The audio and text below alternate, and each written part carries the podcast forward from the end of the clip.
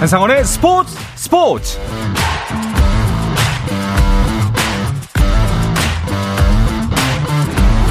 스포츠가 있는 저녁 어떠신가요? 아나운서 한상원입니다. 오늘 하루 이슈들을 살펴보는 스포츠 타임라인으로 출발합니다.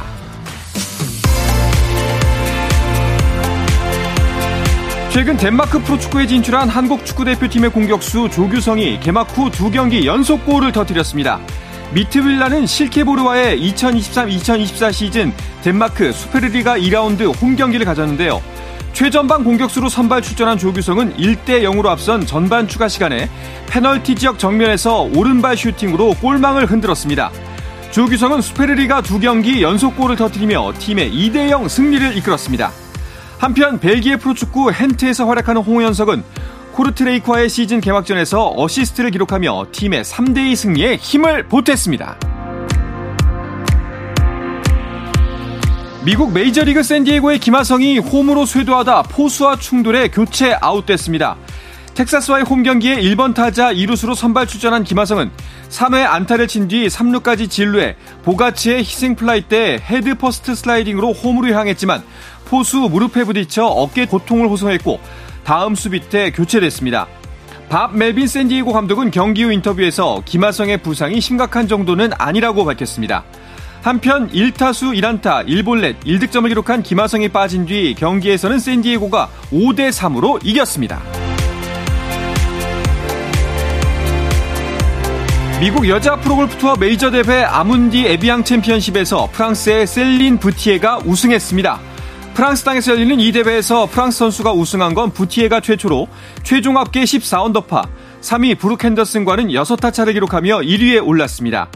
한국 선수 중에서는 김아림이 7언더파로 공동 3위, 국내파 김수지가 4언더파로 공동 9위를 기록했습니다. 배드민턴 일본 오픈에서 우승하며 2주 연속 금메달을 목에 건 안세영이 세계 배드민턴 연맹이 발표한 세계 랭킹에서 일본의 야마구치 아카네를 제치고 1위에 올랐습니다. 한국 선수가 여자 단식 1위에 오른 것은 1996 애틀란타 올림픽 금메달리스트 방수현 이후 처음입니다. 윤지수, 전하영, 전은혜, 최세빈으로 구성된 한국 여자 펜싱 사브르 대표팀이 세계선수권대회 단체전에서 4년 만에 동메달을 차지했습니다. 우승은 결승에서 프랑스를 이긴 헝가리에게 돌아갔습니다.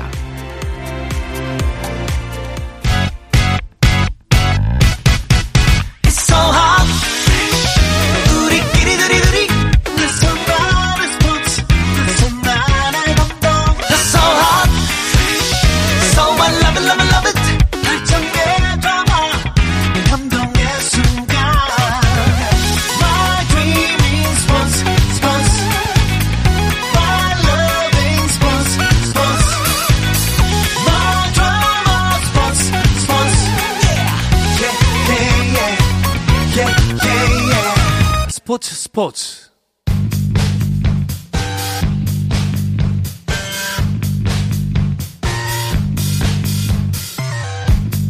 귀에 쏙쏙 박히는 야구 이야기 스트라이크 존 시작하겠습니다. 문화일보의 정세영 기자, BGN 스포츠월드의 이혜진 기자와 함께합니다. 두 분 어서 오십시오. 안녕하십니까. 반갑습니다. 아니 그 프로야구 후반기 시작하자마자는 비가 너무 내려가지고 계속 경기 취소되고 그러더니만 이제는 너무 더워서 선수들 어떡하지? 걱정이 됩니다. 아 진짜 너무 덥더라고요. 제가 어제 일요일 문학 경기 SSG 한화전에 다녀왔는데요. 그야말로 덕아웃에서 인터뷰를 할 수 없을 정도로 더위가 심했고요. 그래서 감독 인터뷰를요. 홈팀 같은 경우에는 감독실로 가서 인터뷰를 했어요. 네네. 그나마 에어컨 바람이 있는 곳으로 인터뷰를 해서 진행을 했고 선수들이 이게 그 그라운드에 있다가 나오기만 해도 땀이 줄줄 흐르더라고요. 네. 그래서 이 코끼리 에어컨이라고 있잖아요. 이동식 에어컨인데 네. 거기는 약간 선발 투수들이 약간 땀을 식히는 곳으로 선수들이 양보를 해줄 정도더라고요. 그만큼 지금 경기장이 너무 덥습니다. 아니 사실 뭐 여름이 더운 게 맞긴 한데 유독 더운 것 같아요. 진짜 저도 이제 저번 주에 잠실 경기에 다녀왔는데요. 그 장소를 찾다가 락커룸에서 인터뷰를 하는 뭐 이런 상황도 발생이 했고요. 또 이제 들어보니까 광주에서 이 야구 경기를 보던 14세 관중이 온열 질환 증세를 보였다고 이런 소식도 전해지더라고요. 야구장에 가시는 분들이 좀 대비를 조금 해야 될 것 같습니다. 그렇죠. 또 이게 뙤약볕이기 때문에 진짜 맞아요. 좀 위험합니다. 그리고 선수들 같은 경우에도 이런 식이면은 체력적으로 훨씬 더 힘들잖아요. 어제 그 SSG 승리한 오원석 선수 같은 경우에는요, 경기대에 만났는데 6kg가 빠졌대요. 경기 하나 뛰었는데. 네. 아니, 우와. 그러니까 지금 여름. 아, 여름 기간 동안. 네. 그래서 어제 경기를 뛰었으니까 더 빠졌을 것이다. 우리끼리 그런 얘기를 했는데. 일단 음식이 잘 안 들어간다고요. 아, 너무 더워서 입맛이 없죠. 억지로 지금 단백질 중심으로 영양을 좀 섭취하려고 하고 있고, 지금 모든 구단들이 그 더가운 냉장고에 보면요, 선수들이 더위를 이겨내고 좀 시원하게 바로 갈증을 해소할 수 있는 이런 음료를 다양하게 구비하고 있는 상황입니다. 제가 몇몇 선수한테 물어봤는데 이럴 때는 역시 잘 먹고 잘 자는 게 최고다, 이렇게 좀 공통적으로 얘기를 하더라고요. 그 메이저리그 오타니 선수의 경우 이 컨디션 조절을 위해 장시간 좀 숙면하는 것으로 유명하잖아요. 이 하나의 문동주 선수도 하루 10시간 이상 꼭 잔다고, 그러면서 좀 컨디션 조절을 한다고 하더라고요. 이를 위해서 개인 베개까지 꼭 동행한다, 이런 소식까지 좀 전해졌습니다. 그러게요. 실제 그 개인 베개를 들고 다니는 선수들이 되게 많아요. 잠자리는 잘 편하게 가져가야 된다는 생각. 그러니까 옛 어른들 말씀에 잘 먹고 잘 자는 게 네, 건강의 최우선이라고 이렇게 말씀하셨는데 진짜 틀린 말이 없는 것 같네요. 아니, 이렇게 지금 비가 내렸다가 무더웠다가 또 요새 소나기로 갑자기 내리잖아요. 많습니다. 그래서 그런지 7월에 10개 구단 구원 투수들의 평균 자책점이 엄청 올라갔다는 분석도 있네요. 네, 7월 리그 불펜진 평균 자책점이 4.41이었습니다. 이게 시즌 전체 기록인 4.05보다 높고요. 이 기간 선발 그 평균 자책점 4.14보다도 높은 수치였습니다.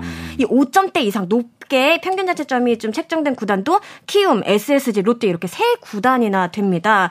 특히 키움은요, 지난 25일 8회에만 하나에 무려 13점, 13점을 내주는 거대 방아를 일으키기도 했습니다. 네. 현재 뭐 80경기 이상, 또 가장 많이 경기를 치른 키움은 90경기 이상 소화를 했거든요. 아무래도 좀 체력적으로 힘들 수밖에 없는 시기고요. 말씀하신 것처럼 장마로 인해 경기 일정 좀 들쑥날쑥해지면서 컨디션 조절에 좀 애를 먹는 선수들이 많더라고요. 네. 좀 순위 경쟁 치열하잖아요. 그렇죠. 뒷문 단속을 얼마나 단단히 하느냐가 굉장히 중요한 부분이 될 것 같습니다. 순위 경쟁 이 치열한 와중에 더 이상 올라갈 순위가 없음에도 이거를 어떻게든 단단하게 굳히고자 하는 그 의지가 나타나는 대형 트레이드가 한 건 있었습니다. 네, 지난 29일이었습니다. 네. LG는 키움으로부터 선발 자원 최원태 선수를 받고 대신 내야수 이주영 선수와 투수 김동규 선수, 그리고 2024년 신인 드래프트 1라운드 지명권을 내줬습니다.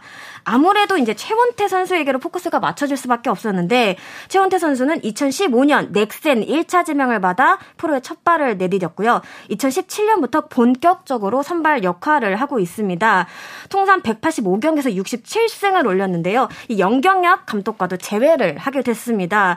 이 영경약 감독은 막힌 열이 뚫렸다, 이렇게 표현하면서 큰 기대감을 드러냈습니다. 저도 영경약 감독하고 트레이드 나오고 난 다음에 전화를 딱 했는데 네, 소원이 하나 풀렸다고 이렇게 좋아하시더라고요. 차명석 단장은 그런 얘기를 하더라고요. 지금 최원태 선수의 9위만 따져놓고 보면 안우진, 원태인 정도다. 지금 리그를 책임져줄 수 있는, 한 팀을 책임져줄 수 있는 국내 토종 에이스다, 이렇게 평가를 했습니다. 야, 아니 지난주에 뭐 이제 그 트레이드가 있을 것 같다 하면서 수도권 구단 중에 뭐가 있는데 지금 섣불리 말씀은 못 드리겠다라고 정세영 기자가 말씀하셨잖아요. 네. 근데 뭐 상상을 해도 이 카드일 거라고는 뭐 죽었다 깨나도 몰랐을 것 같아요. 네. 이게 왜 그렇게 됐냐면 이 지금 최원태 선수가 시장에 나와 있었던 게 사실입니다. 그런데 LG를 가냐 또 다른 구단을 가냐로 놓고 좀 애매한 상황이었거든요. 네. 그래서 제가 이제 정확하게 말씀을 드리진 못했는데, 결국 이제 최원태 선수를 원하는 구단 LG가 최원태 선수 영입전에서 유망주 카드를 대거 꺼내면서 이렇게 승리하게 됐습니다. 그렇죠. 최원태 선수는 29일에 트레이드가 되고 다음 날 이제 어제 바로 선발 등판했네요. 네, 원래대로라면 사실 30일 잠실 두산전 선발은 이플러코 선수였거든요. 근데 이제 몸살 감기에 걸리면서 공백이 생겼는데, 또 공교롭게도 최원태 선수가 딱 시기에 적절하게 오면서 출격을 하게 됐습니다. 사실 트레이드 소식이 전해진 29일이 최원태 선수가 선발로 이제 키움 소속일로 뛰는 날이었거든요. 등판일이 하루 미뤄졌지만 6이닝 무실점 승리를 챙겼습니다. 이 최원태 선수 프로 8년 차거든요. 그럼에도 굉장히 긴장을 많이 하더라고요. 이 방망이 힘까지 더해져 10대 0 대승을 거뒀음에도 마치 0대0 팽팽한 상황처럼 느껴졌다 이렇게 얘기를 했습니다. 야수진도 이날 최원태 선수에게 환영의 승리를 안겨주기 위해 더 각별히 신경을 썼고요. 그러한 모습에 최원태 선수는 이제 모자를 벗어서 이렇게 좀 감사함을 표현하기도 했습니다. 야, 가자마자 6이닝 무실점 하는 것도 아무리 뭐 이제 물론 투수가 이제 혼자 던지는 거지만 네. 그래도 그 호흡이란 게 있잖아요. 어색함도 있고 대단하다는 선수라는 생각이 드는 게 한편이고 또 한편은 너무 부익부 빈익빈 아닌가? 물론 이제 LG가 많은 걸 주긴 했어요. 두 선수의 1라운드 지명권까지 줬으니까. 맞습니다. 이게 지금 트레이드의 핵심 축은 1라운드 드래프트 지명권이었습니다. 사실 키움은 타구단에서도 최원태 선수 영입 요청이 많았거든요. 그러면 1라운드 카드, 1라운드 신인 지명권을 줄 수 있냐 없냐 요걸로 많이 따졌다고 해요. 지금 키움 같은 경우에는 지난해 준우승을 차지하면서 1라운드 9순위를 갖고 있거든요. 그 앞선 순위를 원했는데 마침 LG가 1라운드 8순위를 갖고 있었습니다. 그래서 그 라운드를 받는 조건에 또 이주영 선수가 이 키움이 계속 눈여겨보고 있던 자원이라고 해요. 지금 고영욱 단장 설명으로는 이주영 선수는 향후 우리 리그를 대표하는 야수로 성장할 수 있다. 이런 판단을 갖고 있었습니다. 와, 근데 LG는 진짜 마음을 정말 단단히 먹었구나. 이런 게 절절하게 느껴집니다. 그렇습니다. LG가 사실 올해가 우승이 적기잖아요. 네. 내년에도 LG가 이런 전력을 유지한다. 이거 장담할 수는 없습니다. 사실 부상 등의 이유 때문인데요.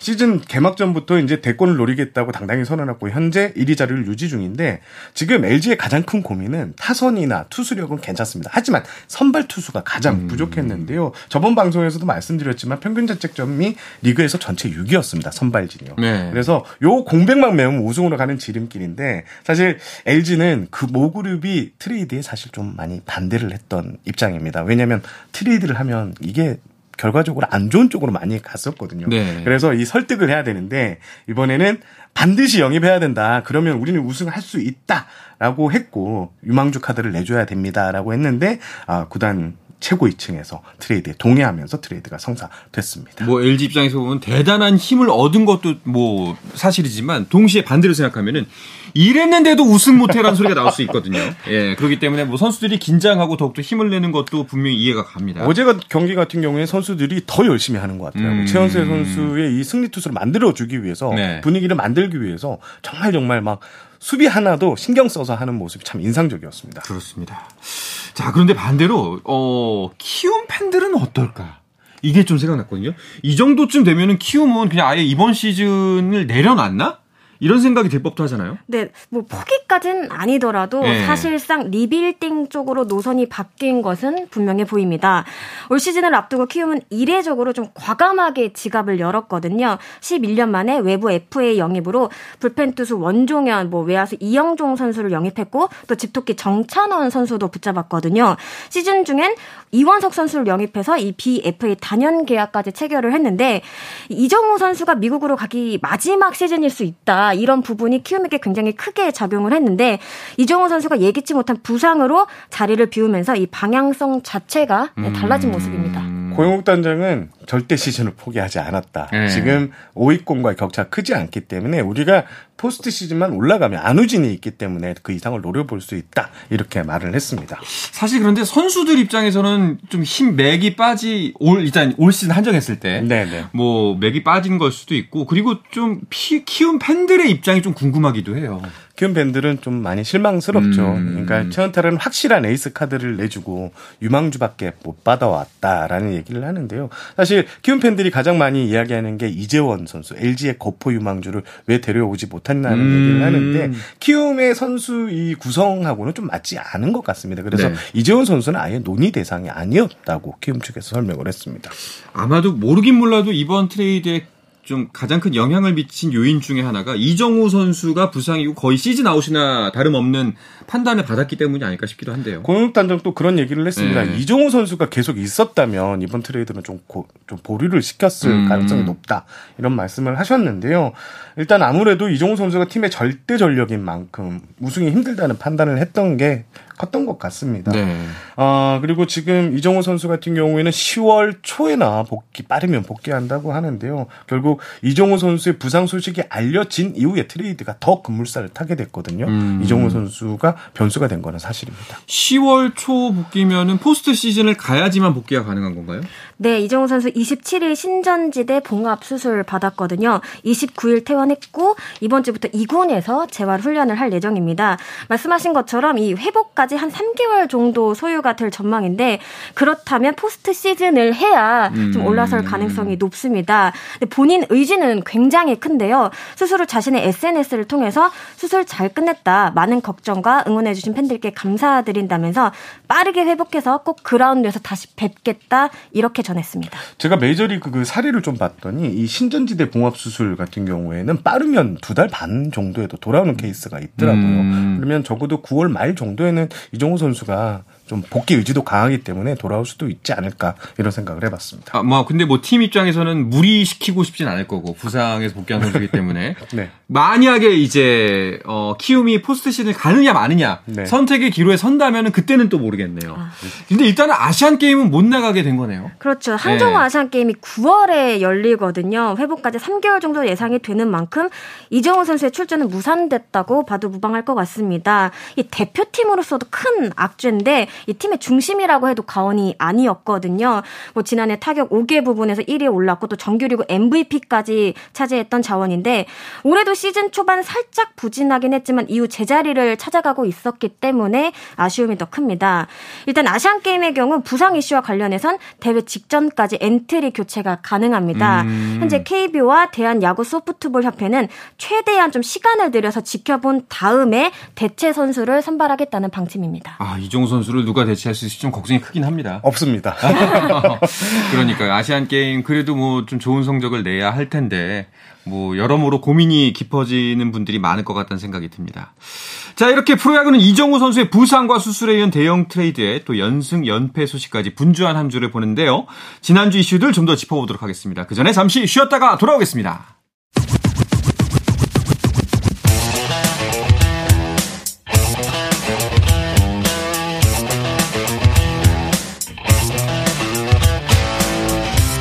이 살아있는 시간 한상헌의 스포츠 야구계 이슈부터 논란까지 정확하게 짚어드립니다. 귀에 쏙쏙 박히는 야구 이야기 스트라이크존 BGN 스포츠월드의 이혜진 기자, 문화일보의 정세영 기자와 함께하고 있습니다. 자, 대형 트레이드가 있은 후 LG가 어떤 경기를 펼칠지도 궁금했는데요. 연승 행진이었습니다. 네, 지난주 LG는 4승 2패로 순항을 했는데 KT와의 주중 3연전에서 1승 2패로 루징 시리즈를 당했지만 두산과의 주말 3연전을 싹쓸이하면서 속도를 높였습니다. 이 기간 팀 평균 자책점 2위, 팀 타율 3위로 균형 있는 모습을 보였습니다. 하이라이트는 역시 30일 경기였을 것 같은데요. 잠실 라이벌 두산을 상대로 무려 10-0 대승을 거뒀습니다. 이정생 최원태 선수가 6이닝 무실점으로 발판을 마련한 가운데 타선 역시 장단 12안타를 때려내며 불을 뿜었습니다. 선발 전원 안타였는데요. 시즌 20호이자 LG 4호였다고 합니다. 네, 자, LG의 선두 질주가 좀 길어지고 있는데요. SSG와의 격차는 어느 정도인지 또 팀 순위 어떻게 바뀌었는지도 궁금합니다.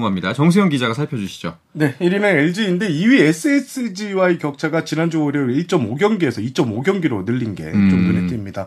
두산이 2주 연속 3위 자리를 지키고 있지만 최근 5연패에 빠지면서 4위 NC와의 격차가 한 경기로 확 줄었습니다. 네. 5위는 KT가 자리했는데요. KT는 44승 2무 43패 5할 승률을 만들면서 지난주 월요일보다 한 계단 순위를 끌어올렸습니다. 지난주 7위였던 기아가 6위로 올라섰고요. 지난주 5위였던 롯데가 7위로 이제 순위가 내려앉았습니다. 하나도 지난주보다 한 계단 오른 8위에 자리했고요. 반면 키움이 9위로 내려섰습니다. 삼성은 변함없이 최하위에 있습니다. 그렇군요.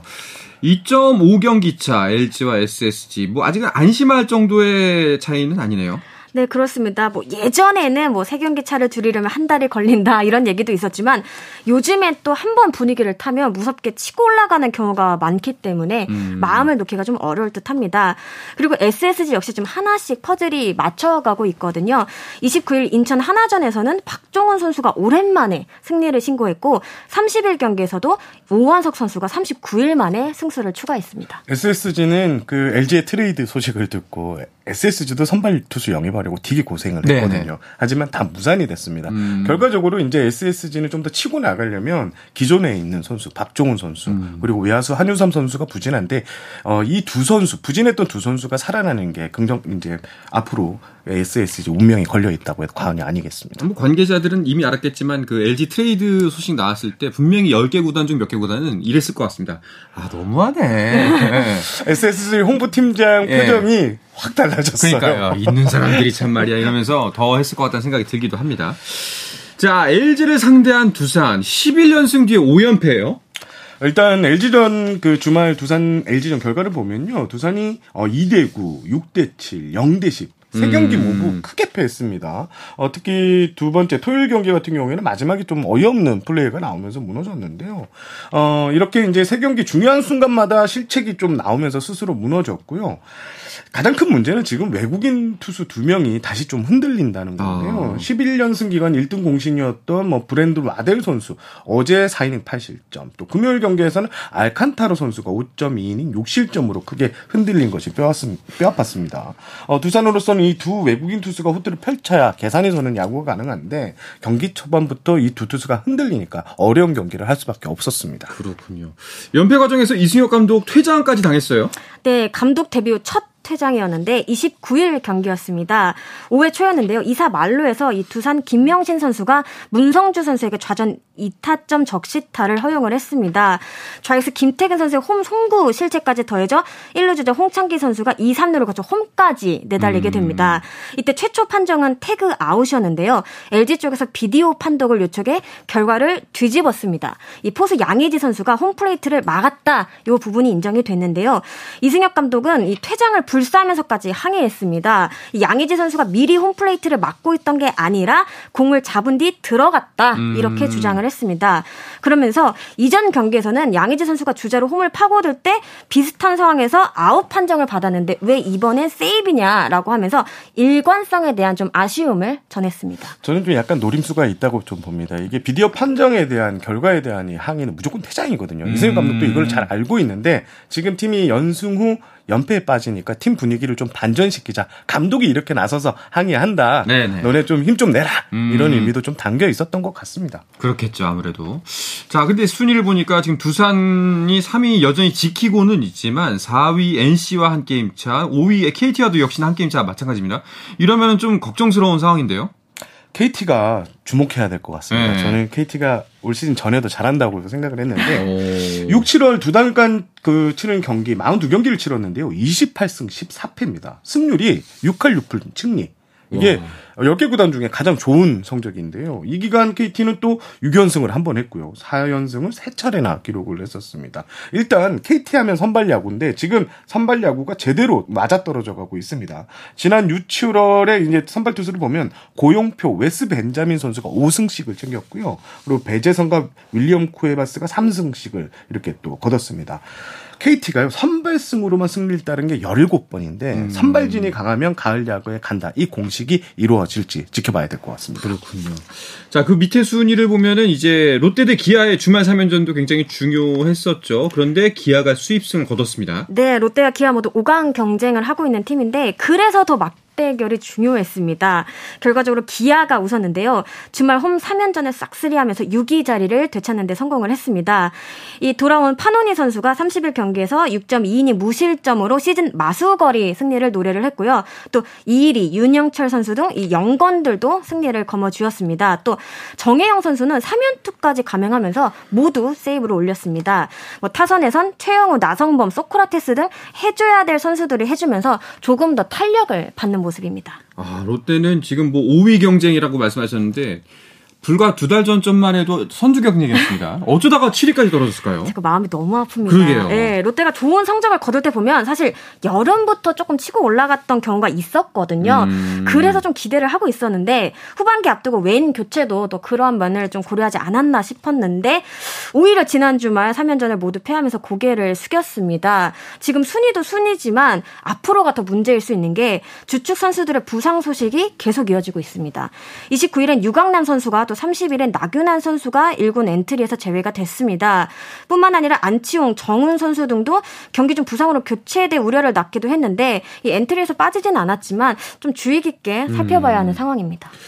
롯데는 진짜 이번이야말로 정말 기로에 섰다라고 좀 평가를 할 수 있을 것 같아요. 그렇습니다. 승패 마진이 한때 플러스 10개까지 갔거든요. 네. 지금 이제 마이너스 4까지 떨어지는 상황인데 선수들도 이게 좀 충격 여파가 좀 상당한 것 같습니다. 전준우 선수 같은 경우에는 올해는 제발 가을 야구를 가자고 이렇게 간절함을 드러냈는데 이게 뜻대로 되지 않으니까 경기력에도 좀 영향을 미치는 것 같은데요. 이게 롯데가 봄대라는 이야기가 있잖아요. 그렇죠. 봄대의 운명이 올해는 좀 씻기는 줄 알았더니 팬들도 지금 실망감이 커져만 가고 있습니다. 아마 진짜 이번 고비를 이겨낸다면은 그 가을 야구를 넘볼 수 있는 진짜 강팀이 되는 거고 여기서 좀 힘을 내야겠죠. 그렇습니다. 자, 지난 한 주 선수들의 활약이 어땠는지도 살짝 짚어볼까 하는데요. 두 분이 선정한 주간 MVP 어떤 선수 꼽을 수 있을까요? 저는 삼성이 지난주 4승 1무 1패로 좀 반등을 했습니다. 네. 이 구자욱 선수 역시 중심을 잡아줘야 될 선수가 해주니까 잘 풀렸는데요. 구자욱 선수 같은 경우는 지난주 6경기에서 타율이 4할 6분 4리 리그 전체 2위였습니다.